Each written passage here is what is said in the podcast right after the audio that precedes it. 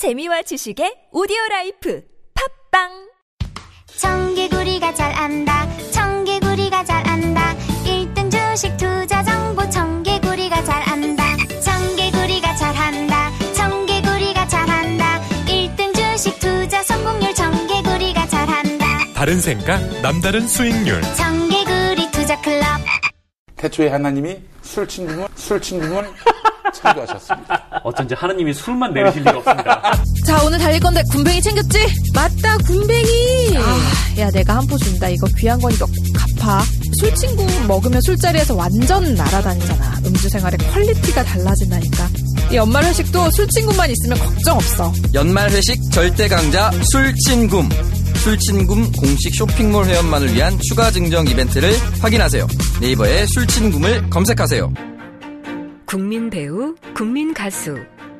대한민국을 대표하는 것에 붙는 국민. 그래서 국민 적금, 국민 보험은 없어도 국민연금은 있습니다. 안녕하세요. 국민연금공단 이사장 김성주입니다. 대한민국을 대표하는 노후 준비 방법. 국민연금. 내가 낸 것보다 더 많이 받습니다. 국가가 평생 지급을 약속합니다. 국민연금, 노후 준비의 기본입니다. 국민이 주인인 연금, 국민연금. 예전엔 모든 게 좋았죠. 그런데 언제부턴가 골반이 뒤틀리고 허리가 아프고. 중요한 건 당신의 자세입니다. 이젠 바디로직을 입고 걸으세요. 바디로직이 당신의 몸을 조율해줍니다. 매일매일 입고 걷자. 바디로직. 망설이지 마세요. 바디로직의 효과를 못 느끼셨다면 백 퍼센트 환불해드립니다. 자세한 환불 조건은 홈페이지를 참조하세요.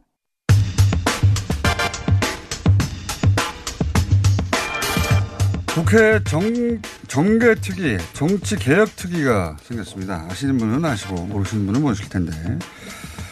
어, 위원장 모셨습니다. 정의당 심상정 위원장입니다. 안녕하십니까? 예, 안녕하세요. 이게 이제 어, 우리 국회 사상 어, 진보 정당이 어, 위원장, 국회 위원장 맡은 게 최초입니다. 아, 어떻게 아셨어요?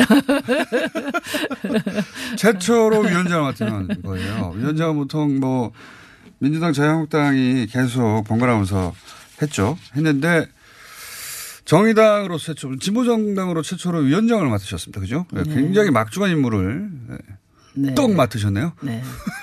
근데 위원장 되고 나서 저한테 많은 분들의 첫 질문이 그런데 되겠어? 자, 되겠어의 그 뭐가 되겠어인지 뭘 하려고 하는 건지 선거구제 개편, 선거 제도 개편 뭐 이런 이야기인데 네.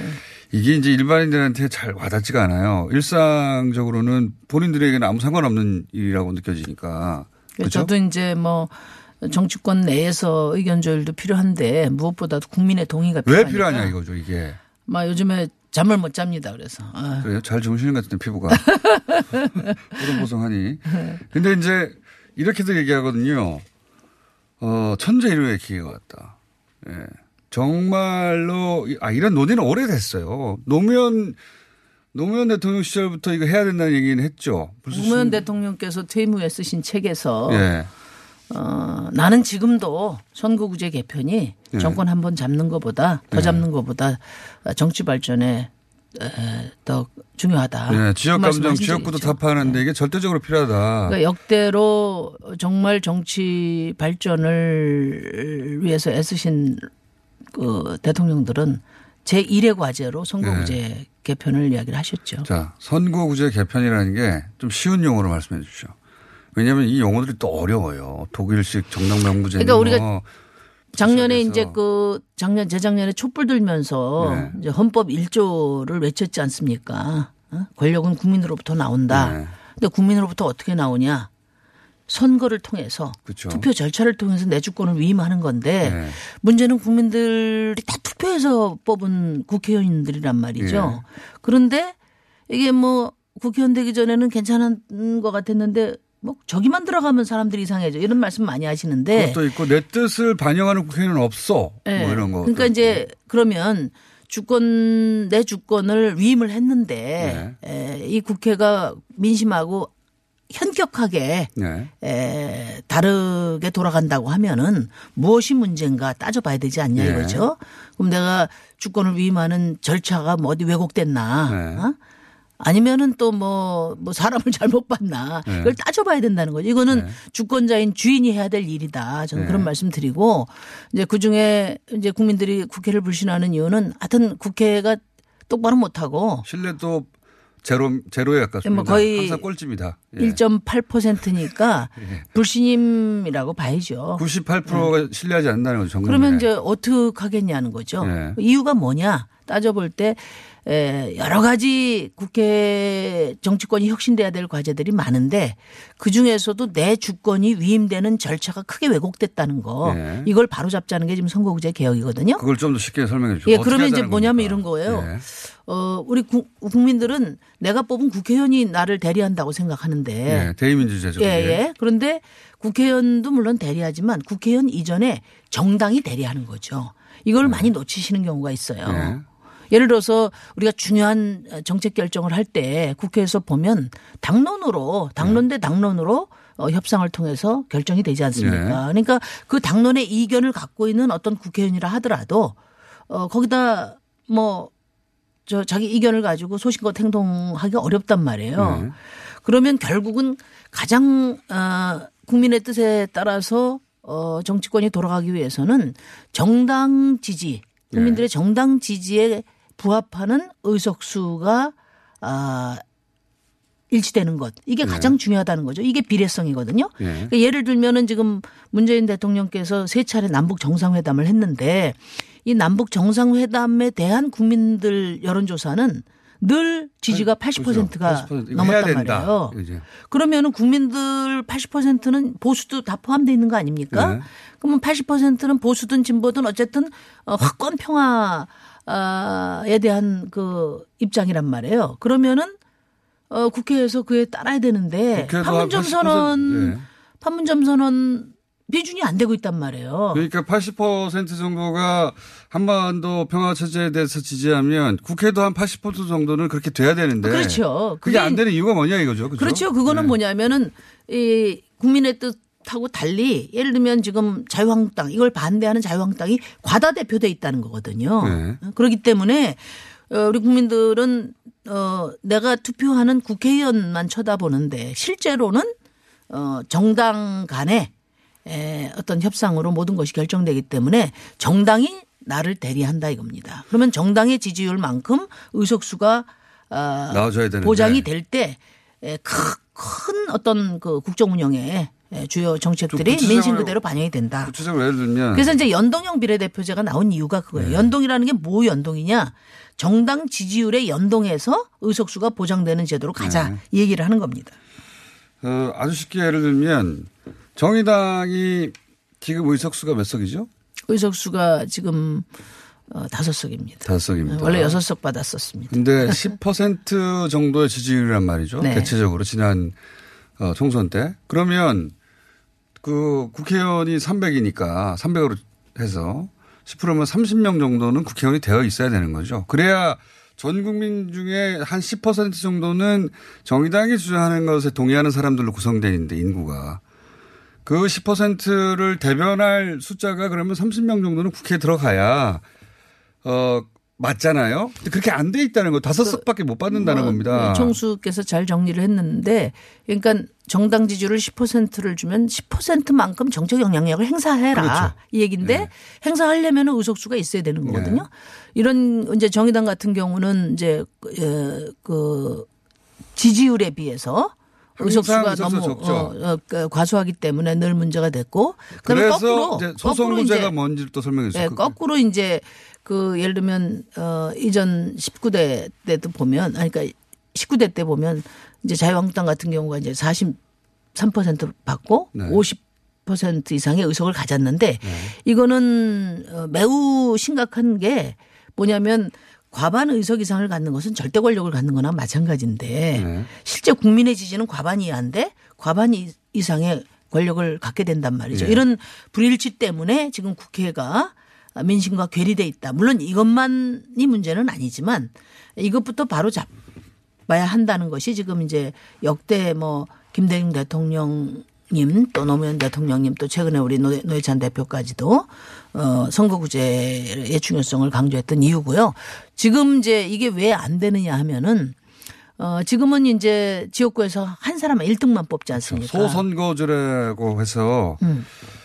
어 다섯 여섯 후보가 있는데 일 등만 뽑는 거죠. 예. 그 중에 일 한 표라도 많은 사람 한 사람만 뽑거든요. 예, 그래서 예. 그럼 사십구 점 구 퍼센트와 오십 점 일 퍼센트가 있는데 그럼 사십구 점 구 퍼센트를 지지한 사람들의 표는 허공으로 날아가는 거죠. 완전히 사표가 되는 거죠. 그래서 예. 역대 총선을 기준으로 보면 당선자 유효 투표보다 낙선자들 표는 다 사표가 되니까 사표가 그렇죠. 오십 퍼센트가 늘 넘었어요. 예. 그러니까 이게 이제 심각한 문제예요. 그러니까 국민의 절반의 표는 어, 대리해 준 사람이 없는 거죠. 다 사표가 된다는 거예요. 네. 그게 또 어떤 결과가 있었냐면 예전에 십칠 대 때를 기준으로 하면은 예를 들면 이제 그때 당시에 민주노동당인데 네. 진보정당은 일 등 단박에 일 등이 안 되지 않습니까? 네.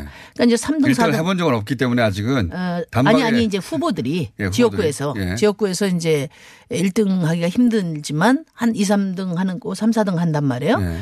그러니까 삼 사 등 이 삼 등 한 건 다 사표가 됐기 때문에 네. 결과적으로는 어떻게 됐냐면 민주당 같은 경우에는 국회의원 한 사람이 육만 구천 표만 받으면 한, 한 명의 국회의원이 당선될 수 있었는데 네. 우리는 한 명 당선되면서 사십육만 표가 소요됐다 이 얘기입니다. 아하. 그러니까 정의당을 찍은 표 사십육만 표가 네. 의석 하나를 만든 꼴이 됐다는 거예요 결과적으로. 네. 무슨 얘기인지 알겠습니다. 아시겠죠. 네. 그래서 이제 이런 비례성의 문제에 불일치를 위해서 보통 다른 나라에서는 에, 지역구 소선거구제를 채택하더라도 하더라도? 이 소선거구제가 정당 비례 정당 지지율의 비례성을 담보하지 못하니까 그러니까 이것을 보완하기 위한 선출 방법으로 비례제도를 두는 거죠. 연동으로 두는 예. 거죠. 예. 보통 일 대 일로 두거나 어떤 경우에 백 퍼센트 비례로 하거나 음. 북유럽은 다 백 퍼센트 비례입니다. 예. 그리고 육십 퍼센트 이상으로 하거나 예. 아니면 이런 제도를 하지 않을 경우에는 상하원제를 두거나 네. 다양한 방법으로 보강하죠, 보강을 하고 있는데 우리나라는 비례대표가 지금 사십칠 석밖에 안 되거든요. 네. 이백오십삼 석이 지역구란 말이에요. 네. 지역구 지역대표성이 팔십삼 퍼센트거든요. 그러니까 지역대표성이 과다 비중을 차지하고 있기 때문에 늘 비례성에 문제가 생긴다. 네. 이걸 조정하자. 그러면 방법이. 비례대표를 늘리고 그래서 전체 의원수를 늘리는 겁니까? 아니면 지역구 의원을 줄이는 겁니까? 어떤 방향으로 나가는 그러니까 이제 여러 가지 문제가 저 있는데 비례를 어쨌든 어 뭐 독일식 정당 명부 비례대표제는 일 대 일이지만 지역구하고 네. 비례가 당장 우리가 삼백 석이라는 작은 의석 가지고 어떻게 나눌 것인가. 어 그리고 급격하게 네. 일 대 일로 하려면 내 지역구 없어지는데 누가 찬성을 하겠습니까? 국회의원들 찬성 안 하죠. 예, 그래서 불가능하니까 선관위가 이 대 일의 기준을 이제 제시를 한 겁니다. 그런데 네, 십오 대 때 삼백 명을 이 대 일로 해서 지역구 이로 하고 네. 어 비례를 백 명으로 늘리자 하는 안을 냈는데 네. 그것도 이제 오십삼 석의 지역구를 줄여야 되거든요. 그렇죠. 그러면 내 어디서 줄이냐 또. 내 네. 금배지 날아가는데 누가 이 법안을 찬성을 하겠습니까? 그래서 안 돼 이게 항상. 예. 그래서 이십 년 동안 안 된 거거든요. 예. 그러면 어쨌든 이 터널을 넘어서려면 국회에서 처리될 수 있는 방안이 있어야 되는데 그러려면은 어 국회의원 어, 의석을 확대하는 방법밖에 없다. 네. 이런 현실적인 접근이 있는 거고요. 그래서 이제, 이제 의, 의, 근데 여기서 한 가지 더 말씀드리면 네. 의석 정수를 늘리자는 것은 네. 꼭 그 연동형 비례대표의 필요성에만 있는 것이 아니라 우리의 민주주의를 더 강화하고 확대하기 위해서 어, 국민의 대표성을 강화하기 위해서 의원 정수는 어느 정도가 적정한가 이 주제가 또 있습니다. 그 부분에 있어서 저는 동, 동의하는데 충분히 공감하고요. 근데 이제 초반에 말씀드렸다시피 국회에 대한 신뢰도가 너무 낮다 보니 어 이런 이유로 하여 차근차근 설명한 다음에 그러니 국회의원 숫자를 좀 늘려야 한다라고 충분히 설명할 기회가 없이 그냥 국회의원 늘리자고 하면 거의 다 반대예요. 그럼요. 지금은 뭐 아니 니들이 잘한 게 뭐 있는데 숫자만 늘리냐. 예. 신뢰도가 낮으니까. 그래서 저는 이제 이 문제는 어. 그 주권자를 외면한 배신한 어, 정당한 국민의 불신 이게 있고요. 네. 또 하나는 뭐냐면 이런 불신을 역이용해서 기득권 정치를 계속 유지하려는 아, 세력이 있는 겁니다. 그 대목은 제가 또 말씀드린. 네, 요거를 이제 에, 어떻게 에, 잘 구별해내느냐가 왜 안 되는지를 좀 설명하죠. 고, 고민이 큰 거예요. 네, 그동안 왜 안 되느냐. 국회의원 수를 줄이는 것도 하나 그러니까 그 의석 그 지역구를 줄여야 되니까 잘 안 됐다는 것도 있고 그걸 아니 아, 그게 아니면 국회의원 수를 늘려야 되는데 그것도 쉽지 않고 국민들이 동의를 해주지 않고 그게 어려운 점도 있고 또 하나는 불편하지 않았거든요. 특히 보수 야당 같은 지금 현재 기준으로 보수 야당 같은 경우에는 지역 기반이 확실하고 일 등을 할 확률이 높은 거죠. 그래서 보, 그 보수 야당이 받은 전체적인 지지율보다는 의석수가 항상 더 많았고 유리하지 않습니까? 바꿀 이유가 없죠. 이때까지는. 그런데 이번에 절호의 찬스라고 하는 이유가 뭐냐면 보수 야당의 지지율이 전체적으로 좀 낮아요. 지금. 낮다 보니까 이번에는 어 그렇게 안 될 것 같거든요. 소선구제에서 본인들이 이긴 이 등을 할 확률이 높을 것 같거든요. 음. 그럼 국회의원 수가 확 줄어들지 않습니까? 음. 심지어는 뭐 지금의 절반 이하로 줄어들 거란 얘기도 있어요. 지금 분석은. 그 자유한국당에서 내신 법안 중에 국회의원 수를 네. 이백 명으로 줄이면서 중대선거구제로 하자 네. 그 안도 나와 있어요. 그런데 우리가 이제 저는 우리 시민들께 말씀드리고 싶은 게 그래서 찬스가 생긴 거예요. 예, 국회를 네. 어쨌든 이제 국민들이 불신하는 건 똑바로 하라는 거거든요. 네. 어, 그런데 국회의원 수를 줄이자든지 또는 뭐 저 그 늘리지 말자 이렇게 주장하는 쪽의 생각은 민주주의를 더 확대하고 강화하지 말자는 뜻이에요. 네. 최소한의 민주주의만 유지하고 싶은 분들이 늘 반정치를 선동해 왔어요. 제가 그 기억이 지금도 생생한데 천구백팔십 년도 그때 이제 민주화의 봄 시절 아닙니까? 네. 그때 조선일보의 그 김대중 주필께서 그 사설 하나 쓰셨, 네. 칼럼을 하나 쓰셨는데 뭐라고 했냐면 민주화 대봐야, 네. 어? 민주화 대봐야 뭐 정치인들 네? 그 어, 사리 사욕에 나라가 분열될 판이니까 어? 기존 정치인이나 정당에 맡기지 않고 새 정치 세력에 맡기자 해서 전두환 정권의 신군부를 합리화시켜줬단 말이에요.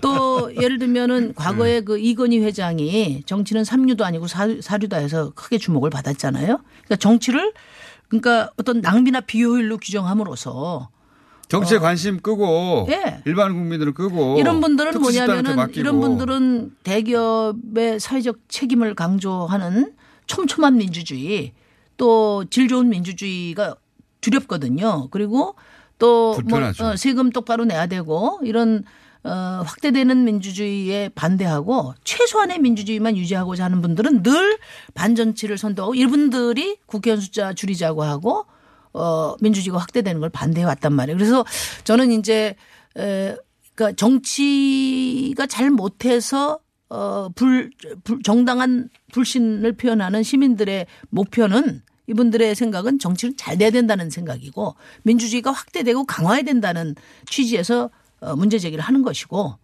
또 그러나 기득권을 가진 분들은 민주주의를 최소화하기 위해서 정치 불신을 또 막 활용해서 자기가 어, 가진 권한 외에 다른 사람은 그 권한을 못 가지게 하고 싶죠. 그렇죠. 그래서 네, 이게 이제 지금 합쳐져 가지고 네. 어 이제 의원 정수는 확대하면 안 된다 이런 건데 네, 돈, 돈 낭비한다 뭐. 네, 그래서 저는 이제 우리 시민들께 말씀드리고 싶은 것은 어 진짜 정수가 어느 정도가 적정한가의 문제하고 그 다음에 국회가 정말 제대로 혁신할 거야. 뭐 문제 제기될 때마다 음. 쇄신 방안을 냈지만 한 번도 이것이 제도화된 적이 없어요. 이런 얘기가 있어요. 세비도 줄이고 특권도 줄이면 그거 생각해 볼게. 이런 네. 국민들도 있어요. 네. 근데 그 뭐 그래도 안 믿어. 이런 분도 계신데. 된 다음에 늘릴 거 아니야 다시 뭐 이렇게 생각할 수도 있고요. 아니 된 적도 한 번도 없거든요. 지금까지. 말로만 했지. 그래서 자, 잠깐만요. 이게 왜 안 됐냐를 한번 설명드렸고 어 이게 왜냐하면 그 우리가 일상 중에 고민하는 주제가 아니다 보니까 국회의원들 항상 고민하지만 설명을 좀 자세히 해줘야 됩니다. 이게 왜 기회인지. 어쨌든 현재까지 이때까지는 그렇게 보수야당이 할 이유가 전혀 없다가 보수야당의 지지율이 떨어지면서 좀 혹하고 있다. 오히려 어, 민주당 쪽에서 항상 주장하다가 민주당 인기가 높잖아요 지금 상대적으로. 지지율이 한 사십 퍼센트 된단 말이죠. 지지율이 높은 정당은 이걸 할 이유가 별로 없는 거예요. 지지율이 높은 정당은 일 등 할 확률이 높으니까 어, 그 특혜를 누릴 수가 있지 않습니까? 일 등만 하면 되니까 사십 퍼센트의 지지율이 하더라도 오십 퍼센트 이상 그 당선될 수도 있겠는데 이런 생각을 하는데 마침 민주당은 과거에 해왔던 얘기가 있단 말이죠. 쭉 하자고 하자고. 네. 그러니까 뺄 수가 없어요 지금. 네, 그렇습니다. 그래서 찬스가 생긴 겁니다. 그 지지율이 높은 정당은 이거 안 하려고 그러는데 민주당은 이때까지 하자고 말해왔으니까 갑자기 하지 말자고 할 수가 없고. 네. 자유한국당은 관심이 없다가 이제 관심이 생겼고. 그러니까 지금 이제 찬스예요. 정개특위는 출발됐는데 네. 총성은 울렸는데. 그 요, 요 틈을 타고 이제 맞바람 피해서 지금 다른 사람. 서로 등 뒤에 가서 쓰려고 하고 있거든요. 근데 이제 지금 우리 총수께서 말씀하신 것처럼 네. 민주당은 지금 좀 해피하잖아요. 그렇죠. 지금 네. 상황이 해피하죠. 그리고 이제 좋겠죠, 연동형 비례대표제로 하면은 이제 비례 의석이 줄어들죠. 네. 그건 이제 손해 본다고 하는데 손해가 아니라 사실 그 동안에 특권을 누린 건데 그래도 사람 심리가 어디 그렇습니까? 그러니까 지금은 어, 지금은 배가 부르거든요. 예, 네. 그 자유한국당에서 계속 반대를 해왔기 때문에. 뭐 저쪽에서 반대할 거다. 그래서 쉽지 않을 거다 이런 말씀을 이제 민주당 의원님들이 많이 하고 다니세요. 본인의 뜻을 자유한국당에 그렇지만 투, 어, 그렇지만 이제 투영해서 말하는 거죠. 사실. 고 노무현 대통령의 확고한 유지도 있고 지금 문재인 대통령도 의지를 확고히 갖고 계시고. 마침 또, 또 이해찬, 이해찬 총리도 과거에 총리 총리 시절. 혹은 과거 시절에 했던 말들이 있거든요. 다. 아니 그리고 최근에 뭐 연동형 비례대표들은 한다. 네. 그렇기 때문에 야당들이 다 하자고 하면은 네. 어, 뭐 피해가실 방법이 없다. 없습니다. 안 할 수는 한 말이 있기 때문에. 그래서 절호의 찬스가 생겼다는 겁니다. 그리고 이제 자유한국당은 어, 이게 옛날 호시절이 갔나비요 이렇게 생각을 하다가도 네. 그러다가도 이제 올 수인데 이걸 해야 할까? 그래서 지금 일기예보만 계속 보고 있는 그런 형국이에요. 내년쯤이면 우리 지지율이 더 올라가지 않을까? 지지율이 올라가면 이거 할 필요가 없는데 예, 약간 엉거주춤하고 민주당은 아 우리 지금 좋은데 이거 꼭 해야 될까? 약간 엉거주춤하고. 근데 이제 저는 이제 민주당도 그렇고 정의당은 바쁩니다 지금 이 기회를 살려야 되기 때문에. 아니 뭐 꼭 정의당만이 아니라 민주평화당 바른미래당도 같이. 예. 이제 세 당은 뭐 이제 합의가 됐고요. 예. 근데 이제 중요한 건 뭐냐면은 지금 그 이 양당 체제는 음 이제 정권을 뺏긴 날부터 뺏긴 쪽은 어 결사항전의 자세로 들어가잖아요. 그렇죠. 예. 그러니까 어 어떤 협력도 안 하는 겁니다. 왜냐하면 어 상대가 잘 되면 안 되니까. 어, 잘 되면 안 되고 상대가 잘 못해야 내가 다음에 득점하는 예. 게 그 양당 체제에 그동안에 해왔던 이 소모적인 대결 정치이기 때문에 그래서 이 체제 하에서는 민생 국민들도 얻을 게 없고 그다음에 성공하는 정부가 절대 나올 수가 없어요. 예를 들면 문재인 정부가 성공하기 위해서도 실적을 가지고 말해야 되는데 야당이 실적을 안 만들어준단 말이에요. 예. 그래서 어떤 여당 지지자들은 어 이십 년도에 민주당 과반 의석 만들어서 가면 되는 거 아니냐 네. 이렇게 생각하시는데 민주당 지지자들 많죠. 근데 과반 의석을 만든다고 뭐가 달라집니까? 지금 체제에서 제일 야당 그러니까 물갈이를 해갖고 되는 게 아니라 판갈이를 해야 되는 거거든요. 제일 야당을 교체할 때 비로소 협력 정치가 가능해지는 거거든요. 그러니까 어 제가 볼 때는 어 정말 성공하는 정부를 만들기 위해서도 또 국민들이 남는 장사를 하기 위해서도 지금 이 정치 구조는 무조건 바꿔야 돼요. 그래서 저는 국민들이 네. 예전에 촛불 들듯이 탄핵할 때 촛불 들듯이 눈을 부릅뜨고 지켜봐 주시고 응원해 주셔야 정치를 바꾸는 이 지금 골든타임이라고 이야기하는 절대 절명의 이 한 육 개월 이내에 하지 않으면 또 안 될 것 같아요. 사실은 뭐 결단만 하면은 네. 뭐 올해 안에도 할 수 있습니다. 그 자유한국당이 전당대회 하고 나면 또 전열을 정비하고 총선 체제로 들어갈 테니까 네. 그러면은 그 국회의원들이 자기 지역구가 어디냐에 따라서 자기가 거기서 누리는 인기도가 얼마나에 따라 가지고 이걸 찬성하기도 하고 반대하기도 할 거거든요. 의견이 분분하면 안 됩니다. 이건. 아시다시피. 맞습니다. 정신 차리기 전에 해야 되거든요. 아니 이번에는 정신을 제대로 차려야 합니다. 차려야 합니다. 예, 예. 근데 그래서 결국 중요한 거는 국회의원들의 뭐가 유리하냐가 아니라 국민들한테 뭐가 유리하느냐. 그렇죠. 이걸 잘 설득해 주셔야 되잖아요. 그러니까 이제 네. 국민들께서 지금은 화가 너무 많이 나 계신데 그렇다고 해서 그럼 대의민주주의 말고 우리가 어떻게 할 거냐. 그렇다면 어 우리가 왜 보통 자식들 속삭일 때 넌 나가 꼴보기 싫어 이렇게 이야기하는데 진짜 나가라는 소리 아니잖아요. 근데 그것을 진짜 나가는 부분도 가끔 있어. 그래서 저는 국회에서는 과감한 국회 개혁을 실천으로 보이면서 음. 어, 제도 개선, 선거구제 개편을 국민들의 힘으로 이뤄내야 된다. 이것이 또 어, 그 이 불신이 오히려 기득권 유지의 방패막이로 음. 어, 역용되면 안 된다. 자, 그 말씀 꼭 드립니다. 큰 틀에서 연동형 비례대표 오늘 설명이 됐고, 그러면 비례대표를 어느 정도 정도 늘리는 거가 안으로 와 있어요? 아직 뭐 아니 만들어지지 않았겠지만 대략. 어, 그러니까 사실은 이제 어, 문재인 대통령께서 대표 시절에 네. 제가 그때 이제 의원 정수 늘려야 된다는 말을 제가 제일 먼저 했다가 네. 뭐 그때 뭐 내 티즌 또 시민들로부터 엄청나게 네. 욕을 먹었거든요. 거꾸로 안철수 당시 의원은 의원이었네요, 대표였네요. 줄이자고 그랬죠. 줄이자고 했죠. 네. 이백 명으로. 예. 근데 사실은 이제 문재인 문재인 당시 대표께서도 한 사백 명은 돼야 된다 이렇게 어느 자리에서 말씀하셨다가 네. 제가 두들겨 맞는 거 보고 네. 어. 조용히 그 기사가 안 나길 바라셨겠죠. 그렇죠. 그래가지고 그다음에 중앙선관위원회에서 이야기한 네. 비례성 이 대 일로 하는 그 네. 방안을 계속 말씀을 하셨어요. 그런데 정말 정치가 잘 되고 우리 민주주의가 더 강화되고 국민들의 의사가 촘촘히 반영되기를 바라는 분들은 당연히 의석수 늘려야 된다. 그 얘기도 왜냐하면은 의석수 늘려야 되는 거. 예. 왜냐하면요 지금 그 스웨덴은 구백만인데 삼백구십팔 명이거든요. 예. 저 의석이. 그리고 우리 지금 현재 이백구십구 명은 팔십 년도에서 팔십 년대에 예. 그때 사천이백만 국민일 때. 처음 네. 그러니까 이백구십구 석이 된 게 지금까지 그대로 유지가 되는 겁니다. 한 사백 석 정도 생각하십니까 그러면? 그러니까 그때 기준으로 보면은 지금 오천이백만이 됐으니까요. 네. 그냥 자연 증감만 넣더라도 한 삼백칠십 명은 돼야 되고요. 삼백칠십 명은 네. 돼야 되고. 그다음에 이제 오이시디 국가를 기준으로 볼 때 대부분의 선진국이 십만 명 이하당 한 명입니다. 우리 국회의원이 적, 숫자가 적어요. 예, 예. 맞아요. 그런데 우리는 예. 십칠만 명당 한 명이니까 예. 국민들 촘촘히 대변하지 못하는 거예요. 어제 제가 강원도에 강연을 갔더니 그 질문하시는 분 중에 그런 분들이 있더라고. 우리 강원도는 뭐 인구는 적지만 굉장히 넓은데 예. 국회의원 코빼기도 먹기 어렵다. 어렵다. 예. 그런 말씀도 하시는데 좀 더 촘촘히 대변될 필요가 있고. 적어도 사백 정도는 생각하시는군요.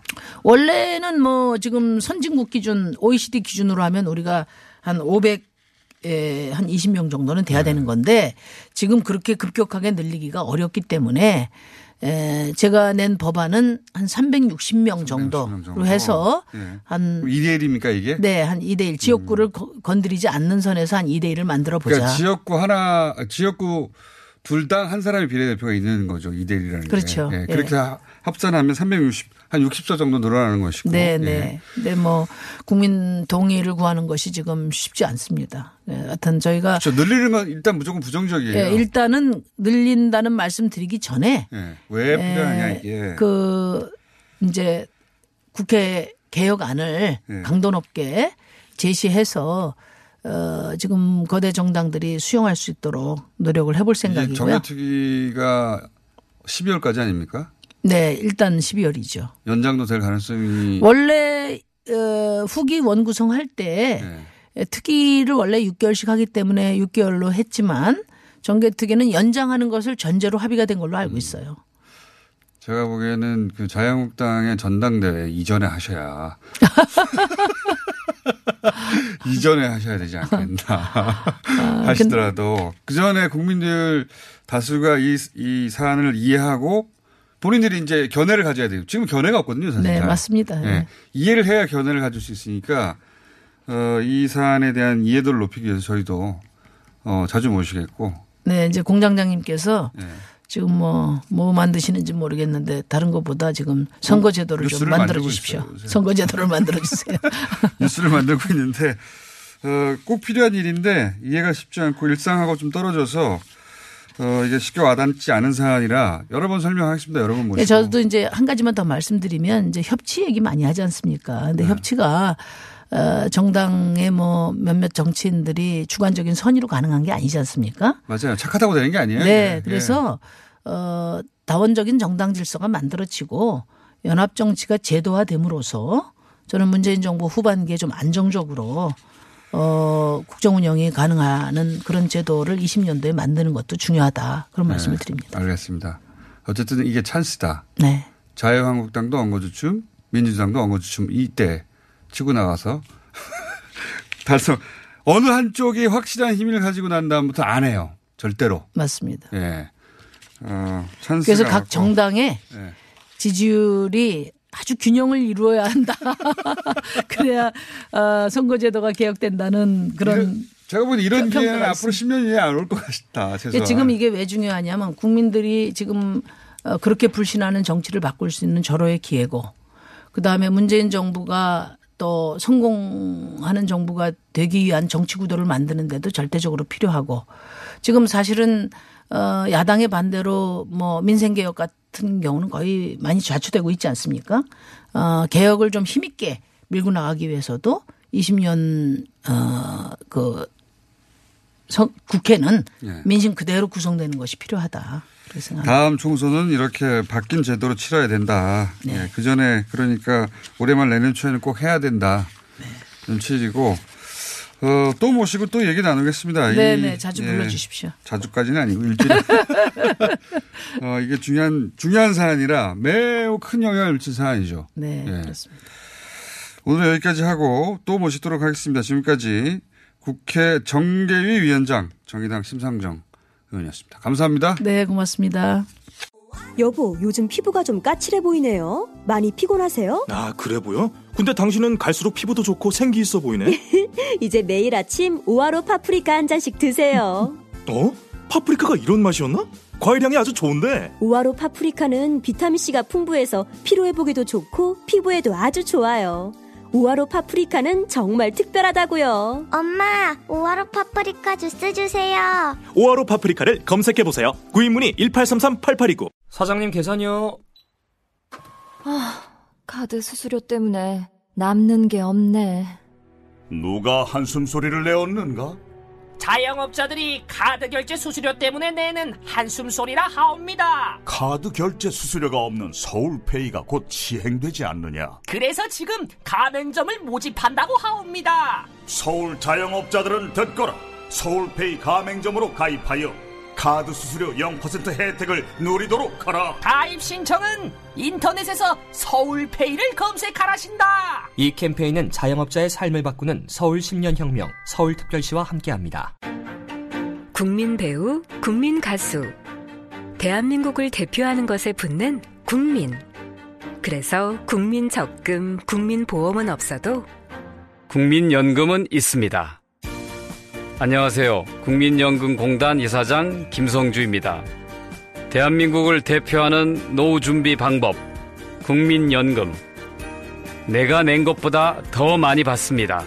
국가가 평생 지급을 약속합니다. 국민연금, 노후준비의 기본입니다. 국민이 주인인 연금, 국민연금. 여보세요? 민서 엄마, 전에 민서 성조숙증 치료받는다 하지 않았어? 어, 성조숙증이 오면 키가 안 큰다고 해서 우리 민서 하이키 한의원 다니고 있어. 우리 서연이도 가슴에 멍울이 잡히는 게 성조숙증 같아. 하이키 한의원 어때? 아직도 몰랐어? 성조숙증은 하이키가 전문이야. 걱정 마세요. 성조숙증 치료는 하이키 한의원에서. 전국 열다섯 개 네트워크 지점 하이키 한의원.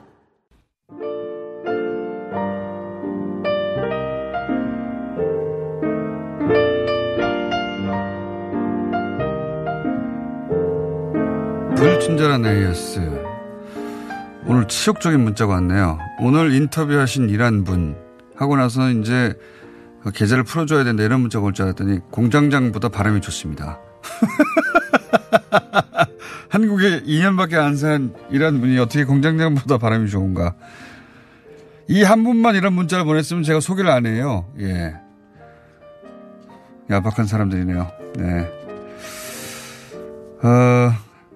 이란 유학생들에 관한 문자 많이 오고 있습니다. 자, 어, 그리고 남과요. 오늘 재밌습니다. 서로에 대한 배려가 전혀 없는 토크. 항상 그래왔습니다. 네. 자, 김포에 딱 한 대 있는 농어촌 마을버스 십 번 기사 박기탁입니다. 기사님 직접 보내셨군요. 승객이 거의 없고 그래서 제 맘대로 뉴스 공장 들고 운행합니다. 이거는 버스에서 트는 것의 그 의미는 여러 승객들과 같이 듣는 건데 혼자 들으시는 거 아닙니까? 이거는 그냥. 자, 럼치 오셨고요. 어, 그 외에 어젯밤에 만난 택시 기사님 한 분이 가짜뉴스 때문에 혼란스러워 하시길래 긴 상담 후에 뉴스 공장을 처방해 드렸습니다. 잘하셨습니다. 여기까지 하겠습니다.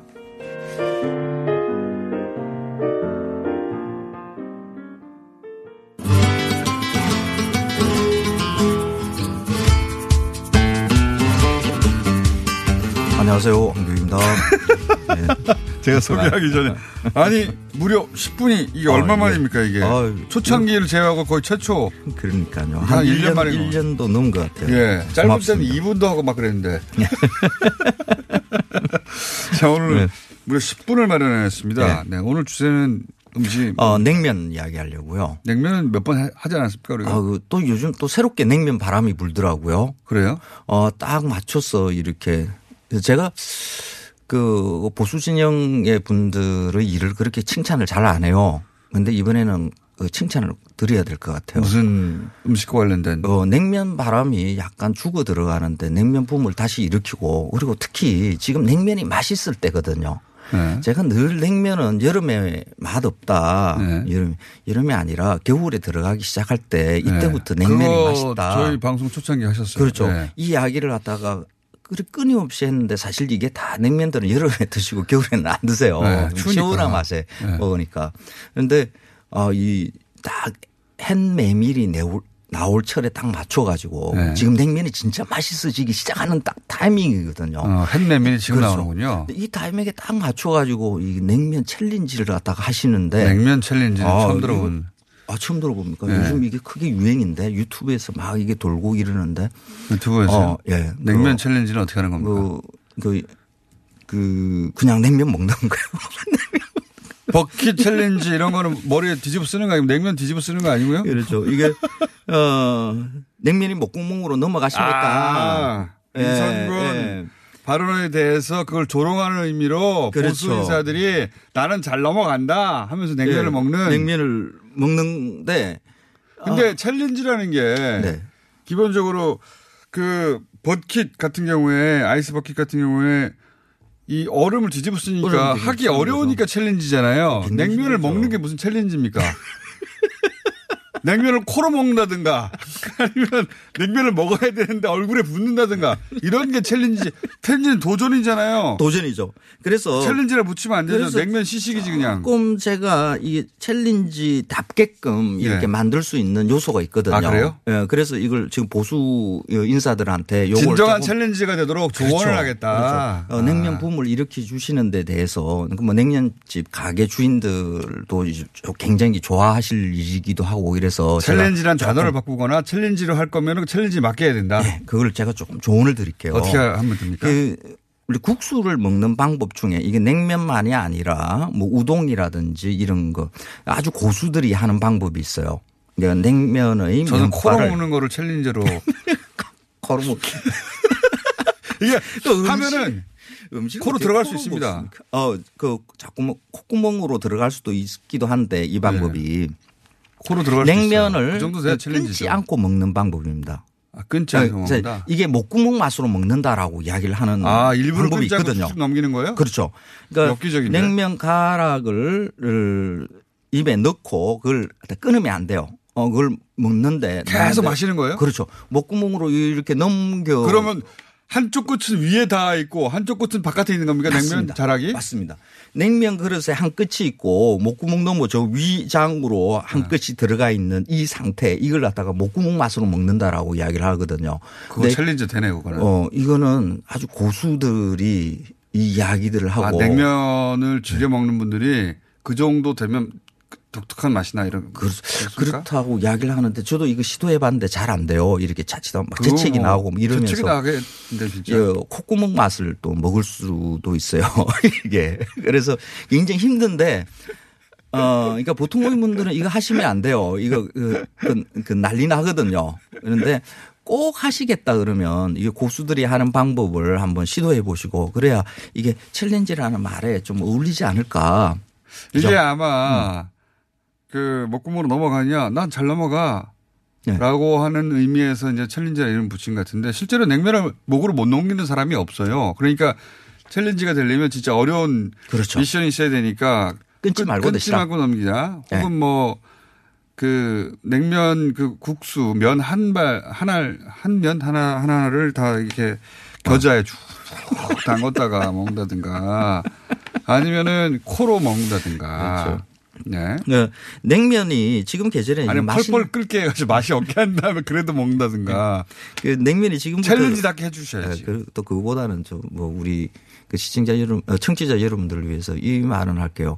이게 냉면이 지금 사실 맛있어지는 계절이거든요. 냉면, 냉면. 내시경 아닙니까? 아까 그거는. 예. 그 냉면의 주 재료가 메밀이잖아요. 예. 그래서 그 메밀은 어떤 국물이든지 그 햇 꽤 맛있거든요. 어, 밥도 그 햅쌀로 해야 맛있고요, 그죠? 어, 밀도 햇밀로 해야 맛있거든요. 어, 이것도 똑같습니다. 햇메밀로 해야 맛있습니다. 지금 딱 햇메밀을 지금 틀고 있거든요. 지금 막 음. 나오는 게 햇메밀입니다. 그리고 그렇군요. 어 소고기 국물로 많이 하잖아요. 이게 소도 매, 순 메밀로 하지 않고 밀가루 섞지 않습니까 지금은?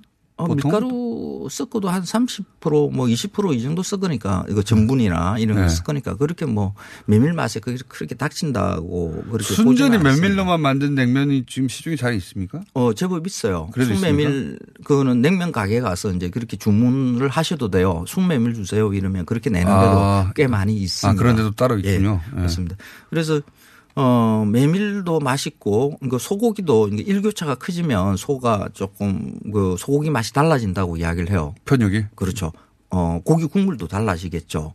그래서 지금부터 이제 냉면이 맛있을 때거든요. 그러니까 지금 그 챌린지를 한다는 게 맛있는 냉면 드시는 거거든요. 그러니까 이 정도 가지고는 챌린지라고 이름을 붙일 수 없으니까. 그 챌린지가 아니죠. 그냥, 그냥 맛있는 냉면을 그냥 아무나 할 수 있기 때문에 챌린지가 아니죠. 그래서 이왕에 이렇게 된 거 네. 그 다른 챌린지 하시는 분만 아니라 다른 여러분들도 이렇게 냉면 좀 가게 가셔 가지고 맛있는 냉면 한번 드셔보시라 권해드리고 싶어요.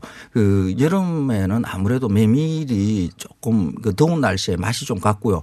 어 국물도 사실 이제 손님이 많이 오고 이러면 그 국물이 좀 이렇게 흐릿해진다는 그런 이야기들이 많이 돌아요. 국물이 흐릿해진다는 거는 음, 국물을 새로 우리지 뭐 않고 계속 뭐 구체적으로 이야기하기는 좀 그렇고요. 그래 음. 여름에는 그 냉면 매니아들은 여름은 아니야 이렇게들 보통 아, 냉면 하거든요. 매니아들은 겨울에 냉면을 먹습니다. 겨울에 먹습니다. 겨울이 오. 맛있습니다. 그게 음. 면이 맛있기 때문에 예 면도 맛있고요. 예. 어 국물도 맛있고요. 그렇습니다. 국물이 우려나는 정도가 그렇죠. 겨울이 더 나왔습니까? 맞습니다. 그래서 어, 이분들도 지금 그러면 어, 근데 음. 어디서 이렇게 순메밀로 하는지는 검색해보고 가야 되나요? 어, 순메밀 하는 데가 의외로 그 냉면 전문으로 이렇게 하시는 그 쪽에 가, 있는 예, 예. 거기도 있고 요즘 뭐 젊은 분들이 하는 새롭게 시작하는 데들 많이 있죠. 어, 그런 데서는 순메밀 영역을 알아. 따로 이렇게 메뉴판에 이렇게 적어놔놨어요. 순메밀. 아, 순메밀. 조금 가격을 높여가지고. 아, 그리고 그 그런 데도 있군요, 이제. 그 순메밀을 주문을 하게 되면 이제 주방에서는 조금 힘들기는 하죠. 어, 그걸 따로 이렇게 반죽을 해서. 아, 그 하여튼 그런 데가 있다는 내려야 되거든요. 그래서 어. 그게 맛이, 맛있습니다. 순메밀. 지금 계절에는 순메밀이 오히려 어, 먹어볼 만합니다. 아직 이제 그 전분. 겨울이 물냉면과 비빔냉면 중에 어느 쪽이 더 겨울에 맞는 겁니까? 비빔냉면은 냉면이라고 할 수 없죠. 왜요?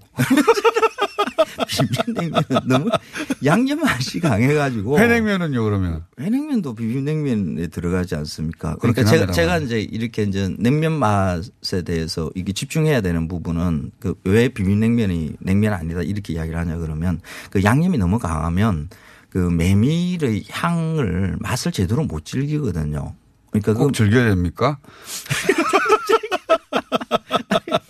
아니 그 양념 맛을 즐길 수도 있는 거죠. 그 메밀의 네. 그 향이 국물의 향이 아주 독특해요. 그래서 그 일반의 국수와 그러니까 밀국수와는 다른 지점들이 그 메밀에 있거든요. 그러니까 그것을 아까 제대로 즐기려 그러면 어, 비빔으로 하게 되면 그 맛이 아무것도 안 납니다. 그러면 그 메밀면으로 먹을 일이 없죠. 오히려 어, 비빔으로 해 먹겠다 그러면 저 면의 종류는 오히려 저 그냥 밀국수나 네. 어, 전분 함흥냉면의 국수 이런 것이 더 낫고요. 그러니까 메밀면은 아무래도 이게 비빔면은 제 생각에는 그렇게 아. 잘 어울리지 않는다. 메밀은 물냉면으로 먹고 비빔냉면이면 그렇죠. 어, 양념 맛있는데 가면 되고. 네. 그렇죠. 예. 그 밀국수 이렇게 비빔으로 이렇게 맛있게 하는 게 있잖아요. 황교수 선생님이었습니다. 목구멍 챌린지 잘 하시기 바랍니다. 안녕.